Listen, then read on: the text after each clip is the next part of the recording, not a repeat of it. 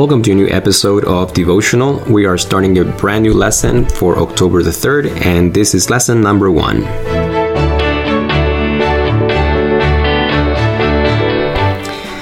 I am really happy I'm doing this. It's been a great blessing for me to grow in my Christian journey, especially with this focus on unity. And this week's lesson is very special. We're actually going to be focusing on Jesus' prayer. Um, the title of the, the whole lesson for the week is That They All May Be One. Um, as I've said in previous episodes, um, I want to encourage you to, to, uh, to subscribe. Can I get it out there? I want to encourage you to subscribe to this podcast. Uh, you should see a button somewhere. Um, that way, every time I, the, a new day lesson is published, you're notified. And um, I told you I've tried to um, post this on Facebook and Twitter and other uh, social media to just alert people that a new episode is available. But sometimes I get busy and I forget. This way, um, even if I forget to do that, you are, we will still be notified and all of that is um, going to be below or around the, the podcast. It's in iTunes. That's the only one that I'm familiar with. Um, usually is um, to the right of the logo. Um, below it, you also see links. Um, if you don't have the lesson with you, uh, wherever you may be listening, you can have the access to the lesson right now via those links, either web browser or the apps. They're free, completely free. And there, I want to do um, highlight that I'm, I'm adding a new link that I think will also bless you. Now, this link is not one you will listen to, but actually watch as well. And there are links that our church puts together about the mission field. Um, at the end of this quarter, in December, we will be sending money to the Asia part of the world, uh, the, the countries in, in Asia. Uh, I've mentioned to you some of them already um, Malaysia, Philippines, Vietnam, Cambodia. Those are some of the few, uh, Bangladesh, uh, to help our churches that are there um, establish hospitals, schools, etc. And the, some of the videos highlight those parts of the world. They're actually on location, looking at the very people that our offerings will be helping which I think is exciting. So I've added those links as well that you can take advantage. Um, and if you've been blessed with these, um, share them. Share them either with friends or family via social media or just send them a text. Uh, that way, other people can also be encouraged by what God is doing in our church, through our church, and of course, in our personal lives. So we're starting with uh, the first lesson, and the memory verse is found in John 17 20 through 21, and it's the heart of this prayer where Jesus says, I do not pray for these alone, meaning the disciples, but also for those who will believe in me through their word. That's you and me today. Jesus prays for you and me. That's amazing. That they all may be one as you, Father, are in me and I in you. That they also may be one in us that the world may believe that you sent me. Beautiful lesson that we're going to be stepping into this week. And in the, in the middle paragraph, there's a quote by uh, Dr. Bruce uh, from his book, The Gospel of John. And there's a two word, same word that is mentioned twice there. In the first sent- sentence, it says, It is a fitting designation for our Lord in this prayer consecrates himself. And later on, it speaks about that at the same time, it is a prayer of consecration of behalf of those whom the sacrifice is offered. And I'm not going to speak just of what is said. I'll leave that to you to go back and read and dissect what that sentence actually, that paragraph is saying. But I'm going to focus on the word consecrate because we read it and we may think it means something, but it may be nebulous for some of us. Um, it's a composite word. Consecrate, the first part is con or con. in sacred, uh, comes from the Latin word sacra, and uh, it's two words with holiness. That's what it means, um, for holiness. And so, in this context, is something that is being done with the intent of making it holy. And what is holy? Um, that is another word, nebulous words, right? When uh, we use it, we are, you know, the, ho- the Sabbath's holy. What does that mean? Does it is the sun brighter on that day? The birds sing louder? No. Sometimes it's very rainy and cold. Um, so, what does it mean that something is holy? It means that it's been set aside. The Sabbath, uh, out of all the days of the week, was set aside for a divine purpose, for a blessing purpose. And so, when Jesus consecrates himself, he sets himself apart so that he can be a blessing, so that he can be used as a tremendous blessing for the world. And of course, the context is his sacrifice on the cross. But we are also called to consecrate ourselves. Uh, there's also a, a, call for us to make ourselves holy for the Lord. And we have uh, many misconstrued ideas. Sometimes is the church's fault because we have not, uh, and I take uh, ownership of that. I we don't clarify some of these terms, and we may be allowing things from the past or generational th- uh, ways of looking at holiness to permeate our thinking it happened to me when I grew up. My, my mom's side of the family was Catholic, my dad's side of the family was Pentecostal. And for me, holiness, you know, were the saints because in Spanish, that, that word is not different. You know, it's the same Latin word, root. So when something is holy and a saint is the same word. And for me, the holy people, when I would see them, all had halos in their heads. And I have yet to find a picture, a painting, you know, from the Byzantine era, from, you know, centuries ago. I have yet to find a painting of a saint smiling so to me, holiness was the absence of a smile, the absence of joy and happiness. And some of us may think of that. And so when the Bible says, Be ye holy, man, you know, and I was just starting to enjoy life. Well, by no means is holiness the absence of. In reality, is the way to maintain and sustain a smile, not just in our faces, but in our hearts as well. So, holiness is not something morose or somber. Holiness is a conscious decision to allow myself to be set apart from to become a blessing. That's what Jesus did. He set himself apart so that he could become a blessing. Just like the Sabbath set apart, it is a blessing. God, Jesus says the Sabbath was made for you and me as a blessing of rest, of reconnecting, of recharging our energies, not simply by taking a nap, but coming and being in the unhindered uh, presence of the Lord with no secular interest to distract our minds. What a joy. I want to look at two verses, though, in regards to this idea of being separate. Um, 2 Corinthians chapter 16, verse 17, Paul says, Therefore, come out from among them and be separate, says the Lord. Do not touch what is unclean, and I will receive you. Um, this is the part where many individuals see, say, well, there you go, see, there you go. That's the verse. Those are the verses that take away my happiness. Well, I guess it does if being happy for you means being unclean. If, if it means being polluted.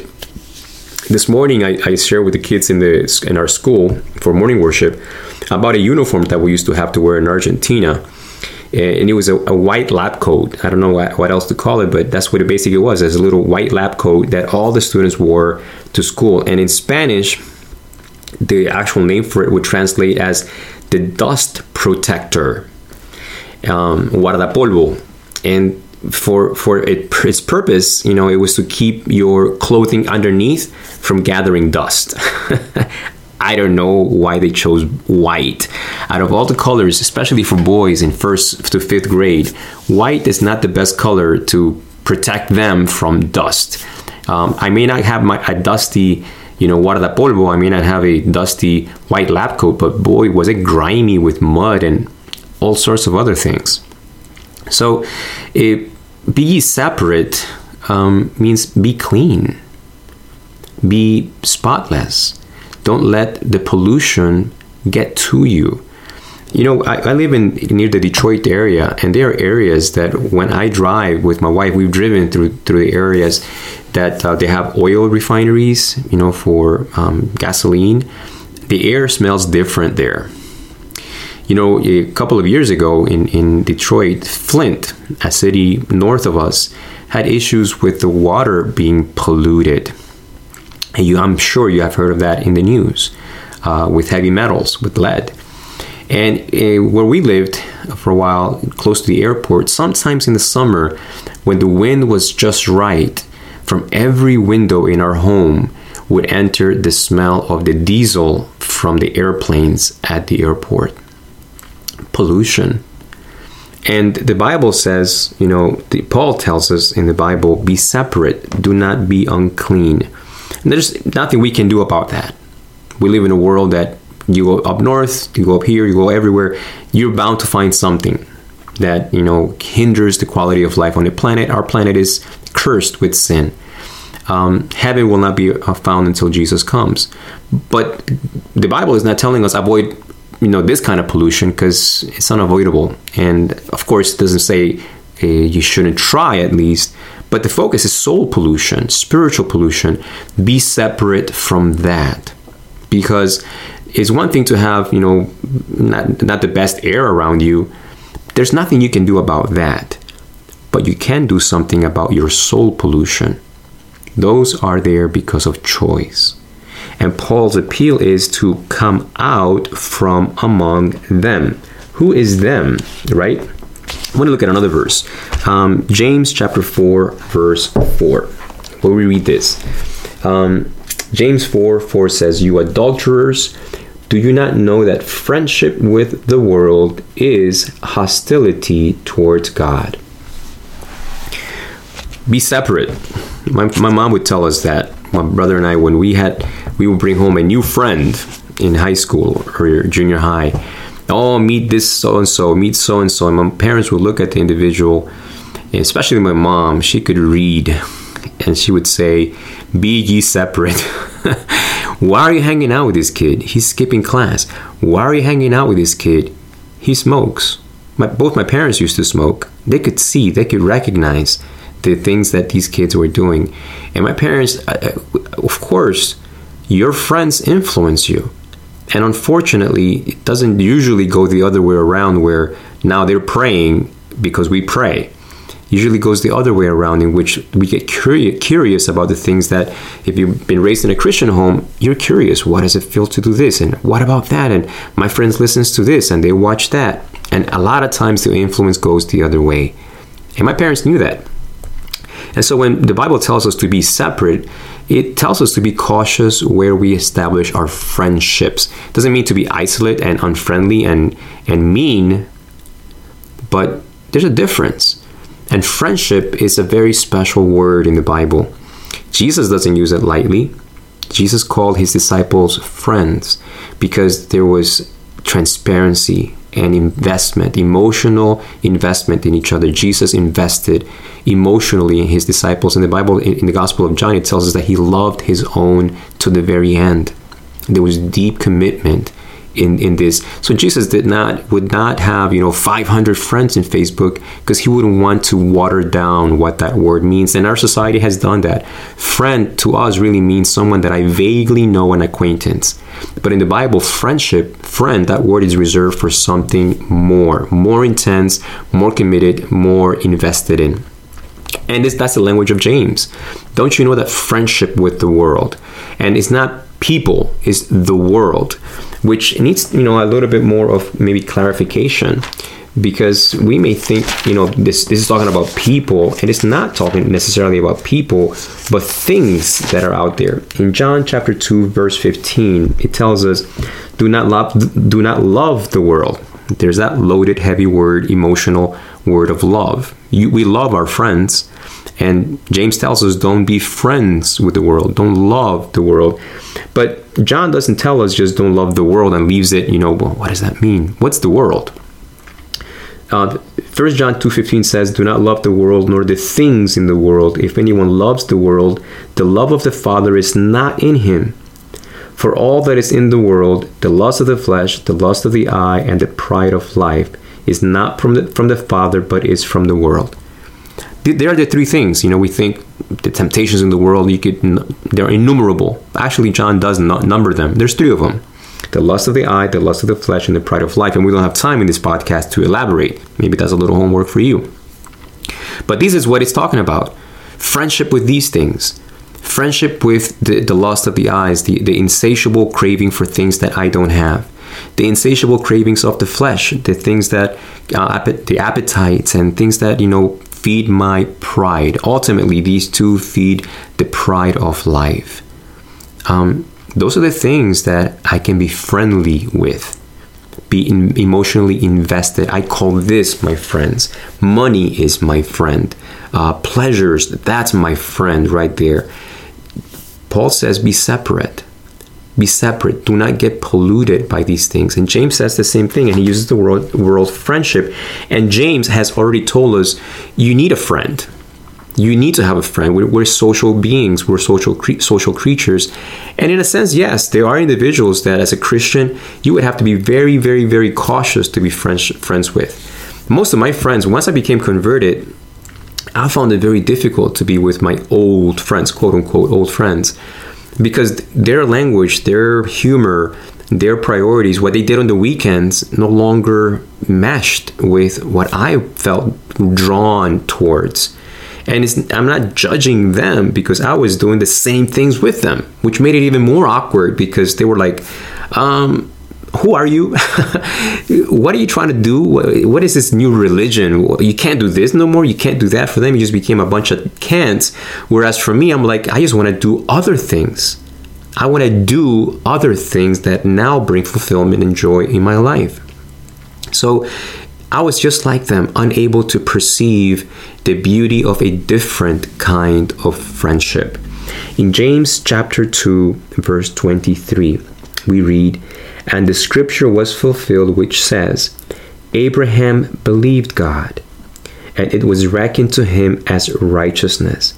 And he, Abraham, was called the friend of God. You know, in, in a very real sense, the scriptures presents God as a true committed friend to every single human being. But friendship, by definition, is not a one way street. In order for a true friendship to exist, it has to be both ways. And God had demonstrated for over almost a century to Abraham, I am your friend. I am your defender. I am on your side. When you make mistakes and you got yourself entangled with things that you could never have gotten out of, I will be your friend. I will help you. And eventually, that caused within Abraham a response a response of commitment, faithful, and surrender. Abraham invested himself emotionally with all that he had in God. And the Bible, not himself, the Bible says that's a friend of God the, the Bible presents God as a friend to humanity. Jesus says, I have called you friends. Have you called me your friend? It has to be both ways. And so this idea of unity begins, in, again, in a very unexpected place. The, the, the union that we, need, we, we desire to experience within the church will only happen in my union with God in the context of friendship but friendship that is not our watered down definition of a faint acquaintance or someone that I can like their picture, you know, every so often. There's a difference. And I think we know that. The reality is is that you and I, when it comes down to it, we have very few friends. No matter what Facebook or social media may say, you only have a very few amount of friends, if any. There, there were moments in my life where I recognized I don't have any earthly friends. But praise the Lord, by then I had discovered the one friend that has always been my friend, that has always been your friend. So this lesson begins with an invitation, a question, consecration. Are you set aside? You, have you been set apart? Are you making a choice to not touch the things that pollute you? because the things that pollute you define your friendship, your investment. If I enjoy these things that are pollution, I am, in essence, saying I am a friend of these things. And James says, if you do that, you are destroying yourself. Why not choose a better friend? A friend that will never betray you, a friend that has power to save you, a friend that has always been committed to you. This is where our lesson begins in Unity this week. And so I'm posing you the question Who is your friend? The world or Jesus?